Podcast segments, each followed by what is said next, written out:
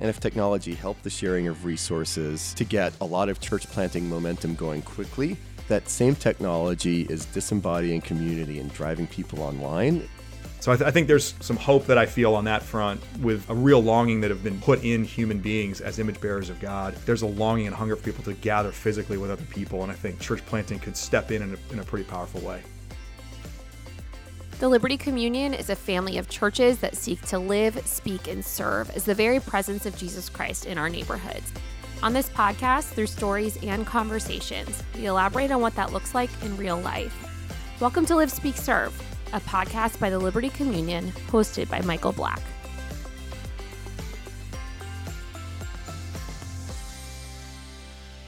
Hello, and welcome to Live, Speak, Serve, a podcast by the Liberti Communion of Churches. I'm your host, Michael Black, and today we're going to talk about church planting and strengthening, specifically church planting. It's one of the three major ways that our churches partner together. With me today uh, to discuss this topic is Jim Anger and Matt Looloian. Uh, guys, let's uh, go ahead and introduce yourselves. I am Jim Anger, the lead pastor at Liberti Church Collingswood in South New Jersey also the associate director for Liberti Communion of Church Planting and Strengthening. I will be taking the pro position on why we should plant churches. Matt will be taking the anti. Go ahead, Matt. That's right, Jim, because I don't know where to go with that one, but yes, great to be with you guys. My name is Matt Looloian. I serve as the lead pastor of Liberti Church in Harrisburg, Pennsylvania, just outside Harrisburg. For those of you who actually live in central Pennsylvania, Camp Hill is where our actual building is, so not officially Harrisburg proper. Uh, and then along with that's right, that's right. and then along with Jim uh, and a few others, get to serve as part of the the leadership team for the Liberti Communion uh, of churches. I get to do some stuff with strategic leadership, um, kind of pulling our different teams and leaders together on that front. Yeah, excellent, excellent. Thanks, you guys. So uh, we've talked about why we wanted to do this podcast. There are three major ways that our churches partner together. Church planting and strengthening is one. Then local mercy initiatives and global partnerships. Um, so today we're just going to focus on that first one. And church planting and strengthening, we think they're really important. They kind of go hand in hand. But because it's also a little bit of a dense topic, we decided to split it up into two episodes. So this one we're just going to focus on church planting. And there are a lot of questions that come with church planting. Hmm. So I got some notes, and I'm going to fire some at you. You guys let me know uh, whoever wants to take it first. But uh, the first one, and it gets brought up occasionally. Um, looking at statistics for America, roughly depending on who you talk to, there are around 300,000 to 380,000 churches in America. That's a lot. Right. Why are we still church planting? Why is church planting still something that's important to the communion? I mean, how many churches is enough churches anyway? Do we have a goal we're looking at here? Matt, take it away. I want an answer. yes, let's well we should probably probably preface this by saying as much as we are practitioners and love church planting and have been part of church plants and led church plants ourselves, um, we do not consider ourselves to be, you know, global subject matter experts on the topic. So we're going to come at this from the standpoint of um, of being people who love Jesus' church and love church plants and want to see more of them happen. Um, that is a lot of churches, no doubt. There's also statistics about this that I wish I had in front of me, but I think the average church size of a church in North America is also around 75 people. And so if you actually do the math of even if it's 380,000, like the higher number of churches, and multiply that by 75 people per congregation on average, that still leaves tens of millions of people that are not part of a church family. And we've read a lot in the last decade, couple decades, about the rise of the quote unquote nones um, not in the the Catholic order sense, but in the um, people that do not claim any particular uh, religious affiliation in in, uh, in in demographic research. So there are a lot of people that um, that don't claim any religious affiliation. Most importantly, there are a lot of people that don't have any knowledge or desire to follow after Jesus, and we we want to see through a variety of approaches and strategies, but church planting being one particularly good one, an effective one. Uh, we want to see people who don't know Jesus meet Jesus and make decisions to to follow him with their lives. Yeah, yeah. I think. Uh, I, I, mean, I imagine I haven't seen any new study uh, on this statistic. Um, Keller wrote it back in. Geez, 2009, Acts 29 uses it a lot, and it's that um, you know one of the surefire ways to see a community thrive. Strikingly enough, is how many churches are in its area, mm-hmm. um, and that that's that's fascinating when you think about that. Like whether the area is necessarily very religious or not, having a church there actually benefits that that region. Mm-hmm. That would be the goal, certainly. Even the idea of being the people of God and seeking the, the shalom, seeking the peace and prosperity of the place that God has has sent us. Uh, the way the prophet Jeremiah wrote in the letter to the exiles in Jeremiah 29.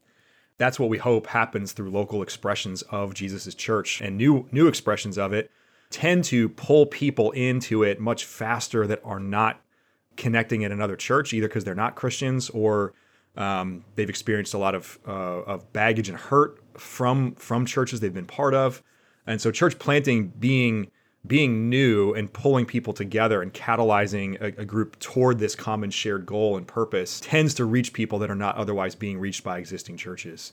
So that's maybe some of the way that you know. On the one hand, it can feel kind of counterintuitive. Hey, there's there's so many congregations out there. Can't can't people who want to go to church um, find one that's there? And if all we're if all we're aiming for are, people that already do consider themselves to be Christians, have a mature relationship with Jesus, and are following Him, then then maybe the answer is yes to that. Um, church planters like those of us in the Liberti Communion of churches are really always thinking about the person who's not here yet, but who we, we want to be here someday. And that's what really drives and compels our desire to plant plant new churches. Jim, what would I what would I what am I missing there, Jim? You uh, f- fill in fill in the gaps that I'm missing there. Well, Michael, luckily this is one of the ways that Matt and I balance each other really well because I am a glo- global expert on, on, on church planting and, and demographics. So thanks thanks for that handoff there, Matt.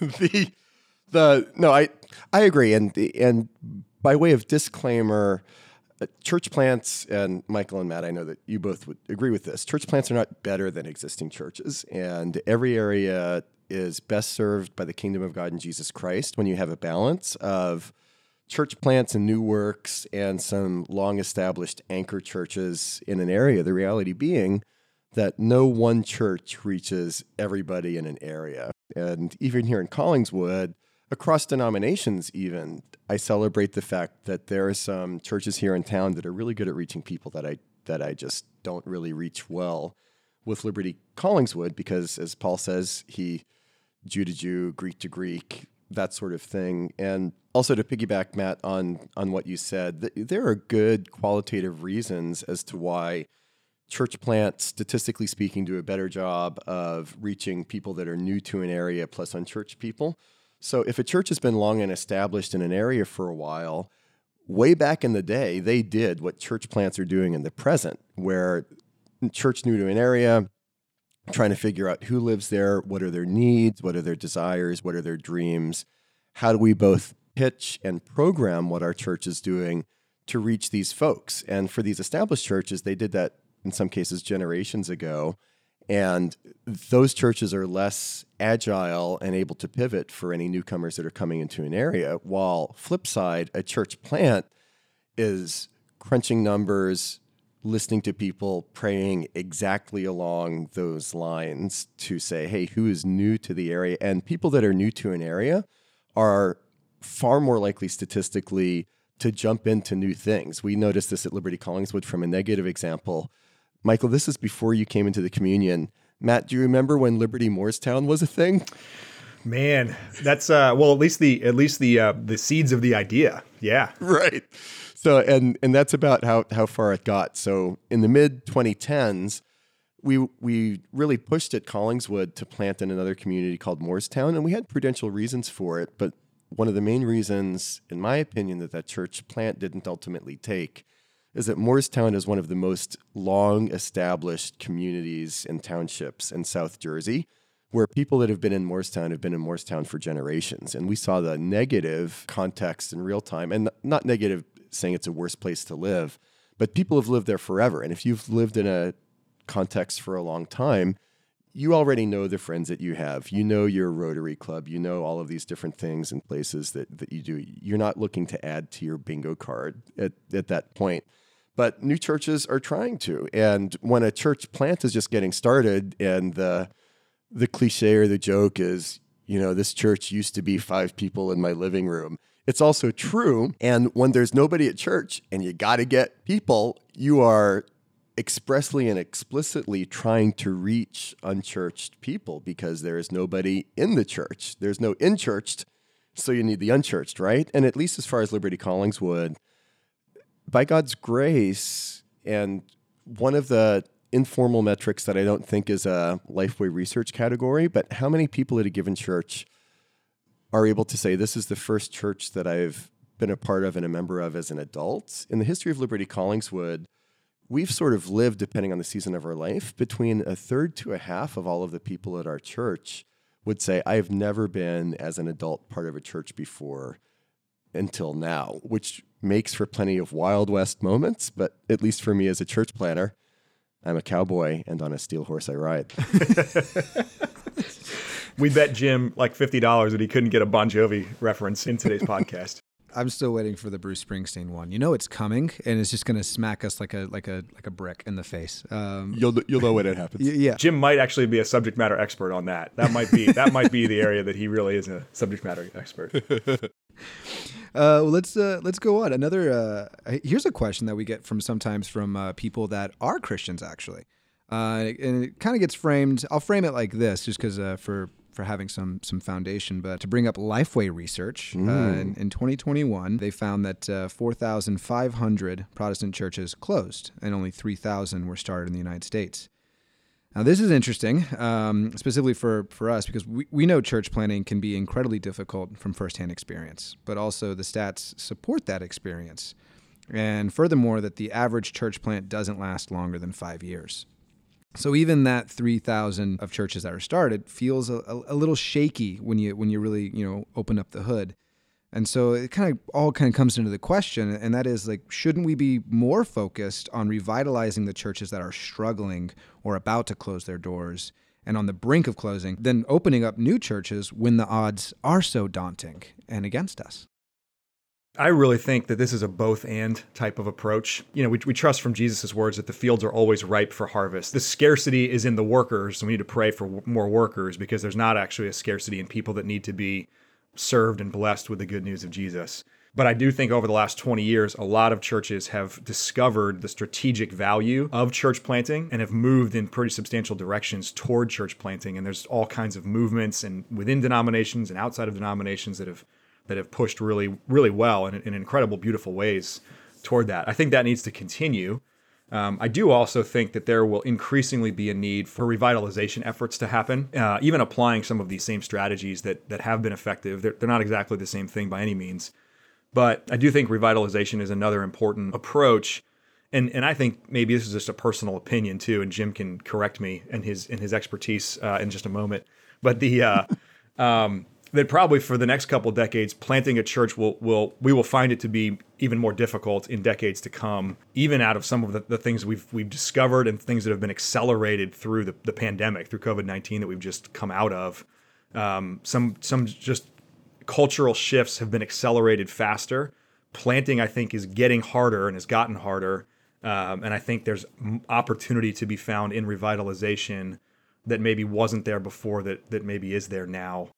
Yeah, and that's worth talking about how church planting is becoming more difficult. As far as the revitalization question, I'll take a slightly more negative perspective in specifically this way. I went to seminary with a friend who went on to do a church revitalization project in Washington, D.C., and ended up writing a book about it through the 9Marks publishing world.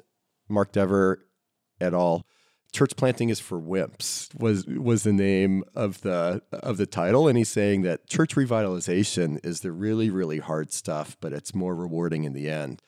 My take on that is he's more right than he realizes and that church revitalization is statistically incredibly unsuccessful so much more so than so so the stats on church plants are not great my understanding of the church revitalization world, it's a little bit like companies that do a lot of marketing across platforms have wondered how valuable is traditional TV advertising right now? Do you actually attract consumers that way? The challenge is that most of the statistics about the effectiveness on TV advertising are researched and put out by TV advertising firms themselves. so if if you go to a church revitalization website, you're going to see a lot of shiny statistics about how successful they are. there's a whole nother set of statistics that say when you measure out church revitalization in longer term, you might get a little bit of bump of energy, but in the long term, it doesn't do a whole lot at all. So you'll spend tens of thousands of dollars sometimes on consulting groups that'll come in. You'll have some great focus groups, you'll have these great ideas, but then it just doesn't take. And I think anecdotally, between the three of us, we'll have plenty of specific examples of church revitalizations that were attempted but but but just didn't work. It's really hard to right a ship and there's plenty of research from the business world where once a company reaches a point of death spiral that that, that that's when the venture capital dogs come out because there's there there's no other way except a hail mary. To me the silver lining there and this is why I love church planting again is if I really don't think revitalizations work although if God's calling you to it and you and you feel like hey there's a specific set of factors in this specific church go for it and liberti communion is not against church revitalization but what we're more excited about is not a revitalization but a replant replants are more successful you're going to ask me what the difference is I The- am. You where I was going. so, so a revitalization model is okay. There's this church that's been on the decline for a long time. You have 22 primarily elder peop elderly people at the church. They think all we need to do is call a young pastor, and that young pastor is going to attract young families. We really don't have to change that much because we don't really want to. But by youthful osmosis, this church will will grow again. That that that model tends not to work. But on the other hand, if that group of old people say, hey, the proof is in the pudding, we have not been effective at reaching our community, but we have this young planter coming in, and we're going to give the keys to this planter and do a clean sheet refresh but with this building with with an appreciation of this history and an open invitation for the people that have already been here to stay with the understanding that they they're stepping away from leadership to give more reign to the to the planter and maybe you rename you rebrand that's a more successful kind of revitalization but it also looks more like a plant than a revitalization project Yeah, yeah. So those statistics can be uh, toted as a benefit to both the planting and the revitalizer. Yeah. The- Rising tide raises all ships. That's nervous laughter from from Michael right there, which is which ner- nervous laughter from you, Michael, makes me very comfortable. So Yeah. we're in a good spot right now. I'm just a nervous person, so I laugh often. Yeah, I don't know what else to do. Um, yeah. Okay. Well, let's. Uh, that kind of stems into the the next question. Um, Matt, you touched on it as well. Like we we're looking kind of you know projecting into the future that church planting does appear that it's going to be more difficult in a lot of ways, and uh, that's supported by uh, the Barna Foundation. In November of 2021, they found that 38% of pastors are considering leaving ministry completely and that was up from that same year in January of 29%. So some stats show a growing shortage of pastors currently and potentially moving forward. As we've already said, church planting is hard when pastors are abundant. So how do you guys feel about planting in the current landscape? I mean, that yeah, what uh, what makes you want to go? No, no, no, no, no. We, we're still going to do this. Yeah, yeah. yeah, this is why I'm more of a qualitative person than quantitative because Barna just bums me out all the time. give, give me some good news, Barna. I guess maybe I, I would take a lot of different thoughts running through my head at the moment and summarize them by saying, um, I think to be a church planter requires in this in this as it's getting more difficult to do that requires a real gifting in uh, evangelism and and apostolic, you know, maybe with a lowercase a apostolic gifting. Um, more and more in the days to come than it has in the last couple decades. There's been a lot of people that are just good leaders and entrepreneurial and come up with really good ideas for how to gather people, um, how to, to be attractive to, to different segments of the population, how to market well and use social media and communication platforms well. And if they're a good upfront communicator, and if they get a good musician or two around them, it's been possible to plant a church with some of those kinds of systems and leadership gifting uh, around you. I think in the in the current landscape and moving forward, and this is more a, a, a byproduct of just kind of culturally, societally, where are we at in North America or in the West right now? Um, it's just there's just less and less people that that feel any pressure at all to be part of a religious institution and the church in many circles is just viewed as a as a net negative on society it's you know it's mm-hmm. viewed as like a liability and it's so backward compared to the, the the values of our of our progressing culture that we we don't want to be associated with it and so you really have to be an evangelist and an apostolic leader uh, on the ground in a community with people to be a church planter in a way that you, you, you might have had a little bit of gifting in that area before, but the lack of gifting in that area could have been compensated for by by other gifting in in in leadership um, and gathering type things. Uh, I just don't think that's going to be the case anymore for for church planting in in days ahead.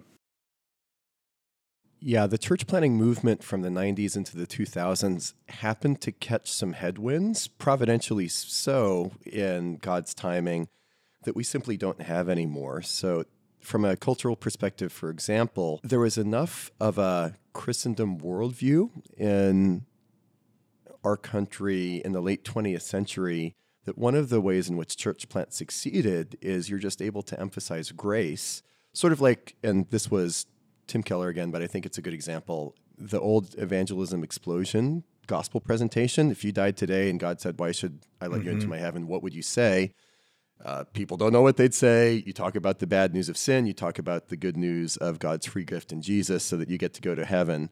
And these are some Bible verses about it. Even if somebody was not in church, there would have been enough shared knowledge capital about a worldview where there's a heaven above, hell below, God over all things. Like that person would have said, Hey, wait a second. I really should get back in church. And if the Bible says that, I need to take that seriously. And I just thought I had to be a good person and God would love me. But this is even better news. Hmm.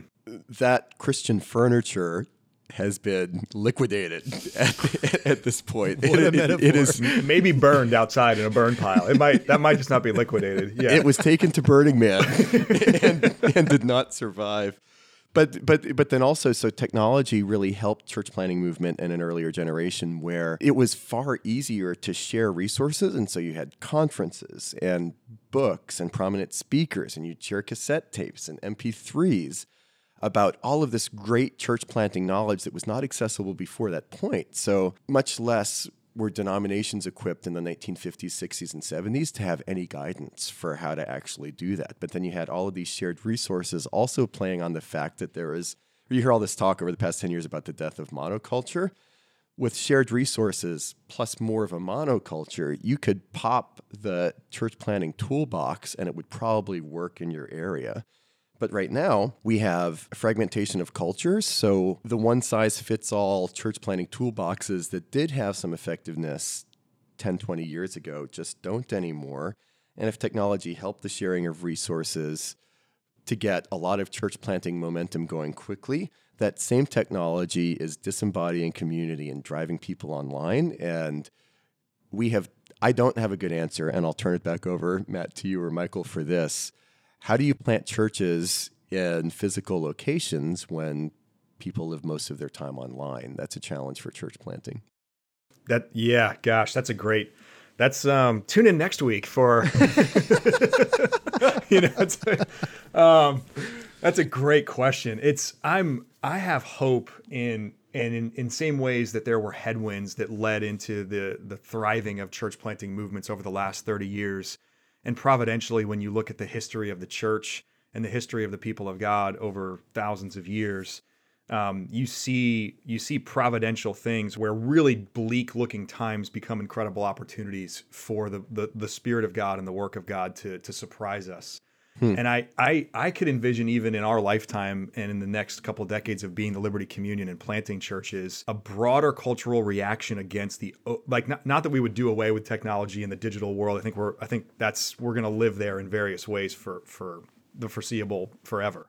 Um, but that there because that's also coupled with epidemics of loneliness and anxiety and depression that there might be a corrective coming in the common grace of God that really creates a deep hunger for people to connect physically and presently. Gone might be the day that we can build massive churches that draw thousands of people to one location on a single day because there's going to be virtual options where people can get incredible speakers, incredible music, the way that those churches tend to, you know, were able to do for years.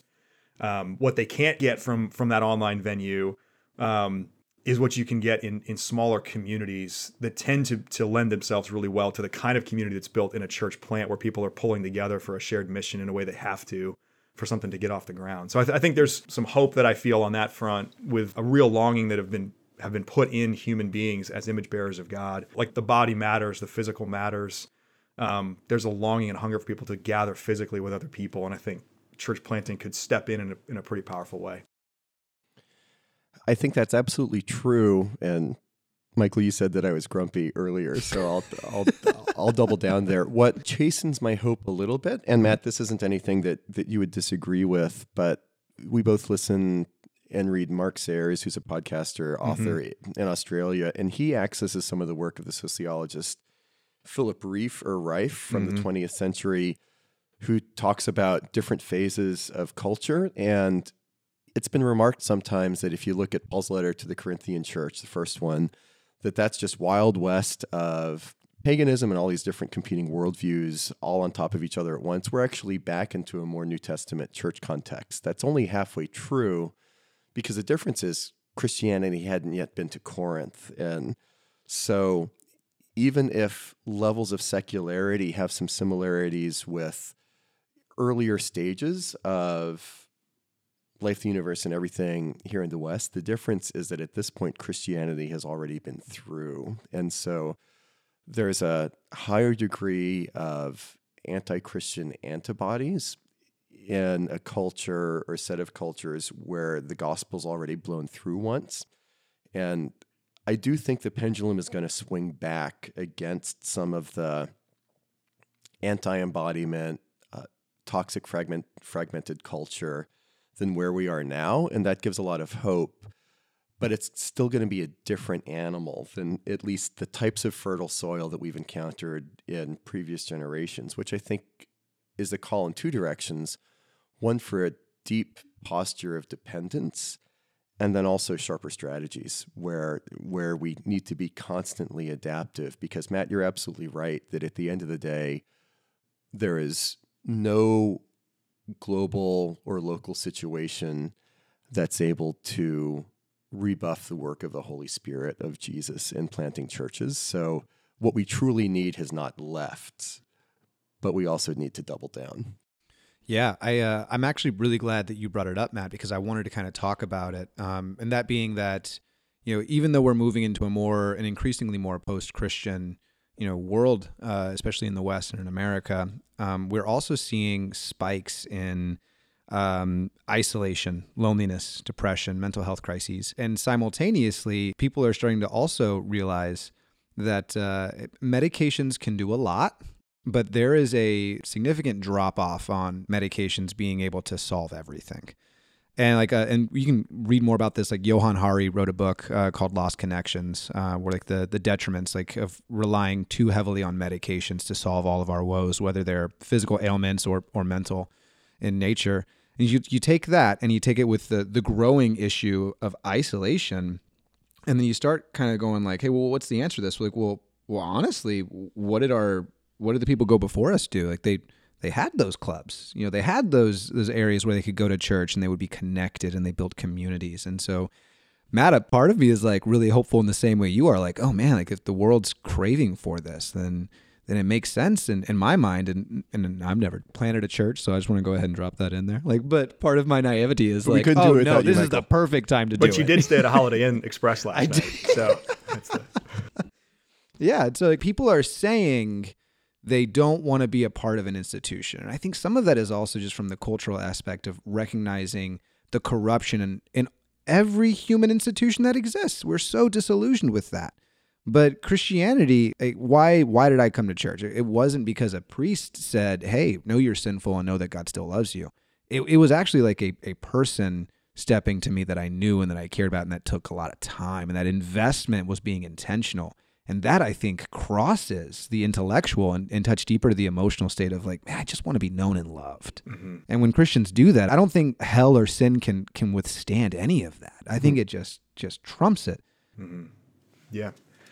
I think where my mind goes as you're sharing that too, Michael, is I you know, and, and to to bring in some of Jim's Jim's perspective on that too, which I think is really right on, is I, I think the strategies for how to plant churches is going to continue to need to evolve to meet people in this cultural moment where they are. We don't claim to have the new formula and the way we're going to plant churches for the next decade. And so join us because we've got it. Much more of, of a desire to follow the leading of the Spirit in that. I, I think maybe there's there's some principles that we're that we're kind of honing in on of saying the the work of evangelism and the apostolic work of starting something new in a in a difficult place, uh, even a, like a post Christian place. That skill set is is is not everybody, and so there there are other really good ministry opportunities for pastors and leaders that isn't planting in this moment. That we would say, praise God that He's raising up men and women to serve and lead in His church. Um, and we want to be a community of churches that strengthens churches too, which is our episode next time. It's a little teaser for that. But there could definitely be um, things like, for example, really gifted people that that are starters, that are evangelists, and that do more of that work and raise up leaders to hand that work off to and then continue that work on. So I think we're as curious as anyone to try to follow the leading of the Spirit into what the effective approaches and modes are to planting, still believing that there is important planting work to be done uh, in the days ahead. I think that in these next seasons, we will be doubly su- surprised by Jesus, where there will be some unfortunate surprise where we'll be frustrated, angsty, and disappointed that things that used to work in church planting just are not anymore. Plus, new openings and opportunities that we anticipated will not turn out to be that fruitful. And so we'll have to continually adapt. I was reading an article the other day on on the Athletic about the Phillies, uh, Philadelphia baseball team, Michael, and what the Phillies pitching staff philosophy is. They sense that major league batters are starting to get more and more of a hang of sliders with with the diagonal movement of the slider. So so they're encouraging their their pitchers to lean into cutters, which has a more east west west east movement as opposed to that you know northwest southeast sort sort of thing just to try to find a new opening or 10 years ago people would have said that like college offenses will not thrive in in the NFL and if you have a quarterback a running quarterback in college that that had some success there will not thrive in the NFL. Well, have you met Mr. Jalen Hurts? That's what I'm talking about. So so we'll we'll need to continue to press ahead and we hope spirit bred innovation. But the flip side is that I hope and pray that Jesus will surprise us positively, where there will be this whole other horizon of gospel opportunities that we didn't plan for, we didn't work for, we didn't foresee in any way at all. But in the kind providence of God, Jesus will show us here it is here here here are some people that really really need Jesus in a deep way right now and here are some strategies that you can happen upon to very easily to mobilize in these directions. Yeah, I really love what you just said because it, it, reminds me of like the metaphor of the trellis and the vine, right? Mm. Like we can build out these structures to support the life and the growth of the church or hopefully a church to come. But you got to do it with a flexibility, knowing that what you're building you know, the life doesn't come from us. Life comes from the Spirit and the Spirit alone. And so do what you can, be faithful, pray diligently, and, and work hard. But in the same sense, be willing to um, dip, duck, dive, and dodge, uh, mm-hmm. you know, to, to follow where the Spirit leads. And there's so much humility that's required with that perspective. It's I don't even want to say it as if it's just oh yeah yeah just be flexible because it's it's exceedingly difficult when you make plans and you have like well this is our five year goal where we want to be at and don't mess with it, Jesus. yeah, it, it, it may seem like we're on the precipice for church planting and the church more generally, where there's just an ever deepening darkness on the edge of town. But truly, in every age, including this one, the church is born to run. What a there double! What a double Springsteen reference in one. He, I mean, he just. You might as well just wrap it up, Michael, because that's that's. I, I didn't even know it's like non grumpy Jim and Springsteen Jim for a second. okay, I'm back. Yeah, That's no, it. it's. Uh, I think that actually is a great place to wrap up. Um, yeah, we we do trust the Spirit moves, and the church will always be the vessel in which God uses to redeem the world, um, and whether it looks gloomy or not. So, yeah, do you guys want to add anything else? They can't bring death to our hometown. That's I. what other what other good Springsteen reference can I get yeah, in there? You, yeah, I was gonna say, are we just gonna go through the album, the discography? Yeah, we're just gonna go through it. That's some ma- church planting magic, if I've ever if I've ever heard it. I think that's a great, uh, encouraging word from Jim too. Like to end, it's been said by all all the pastors in all of our churches that the church is a plan A. It's the plan A for for Jesus, and we've gotten to see that no matter what happens in any in any culture in any place of the world, uh, that the church stands because it stands on Christ. and stands on that solid rock, that solid ground. So, um, so we have we have hope and confidence in that, even as we're as we're wrestling our way through how to do it. Amen. Well, I think that does it. Guys, thank you so much for lending your thoughts both for this episode on church planting and the next on church strengthening. And for anyone listening, if you're interested in hearing more from these guys or want to support the work of Jim at Liberti Collingswood or Matt at Liberti Harrisburg, you can visit their websites at liberticollingswood.org or libertiharrisburg.org. Don't forget, that's Liberti with an I. Catch you later, everybody. Thank you for listening to Live, Speak, Serve, a podcast by the Liberti Communion of Churches. For more information or ways to support the work of the Liberti Communion, visit www.liberti.org. That's liberti with an I, dot org.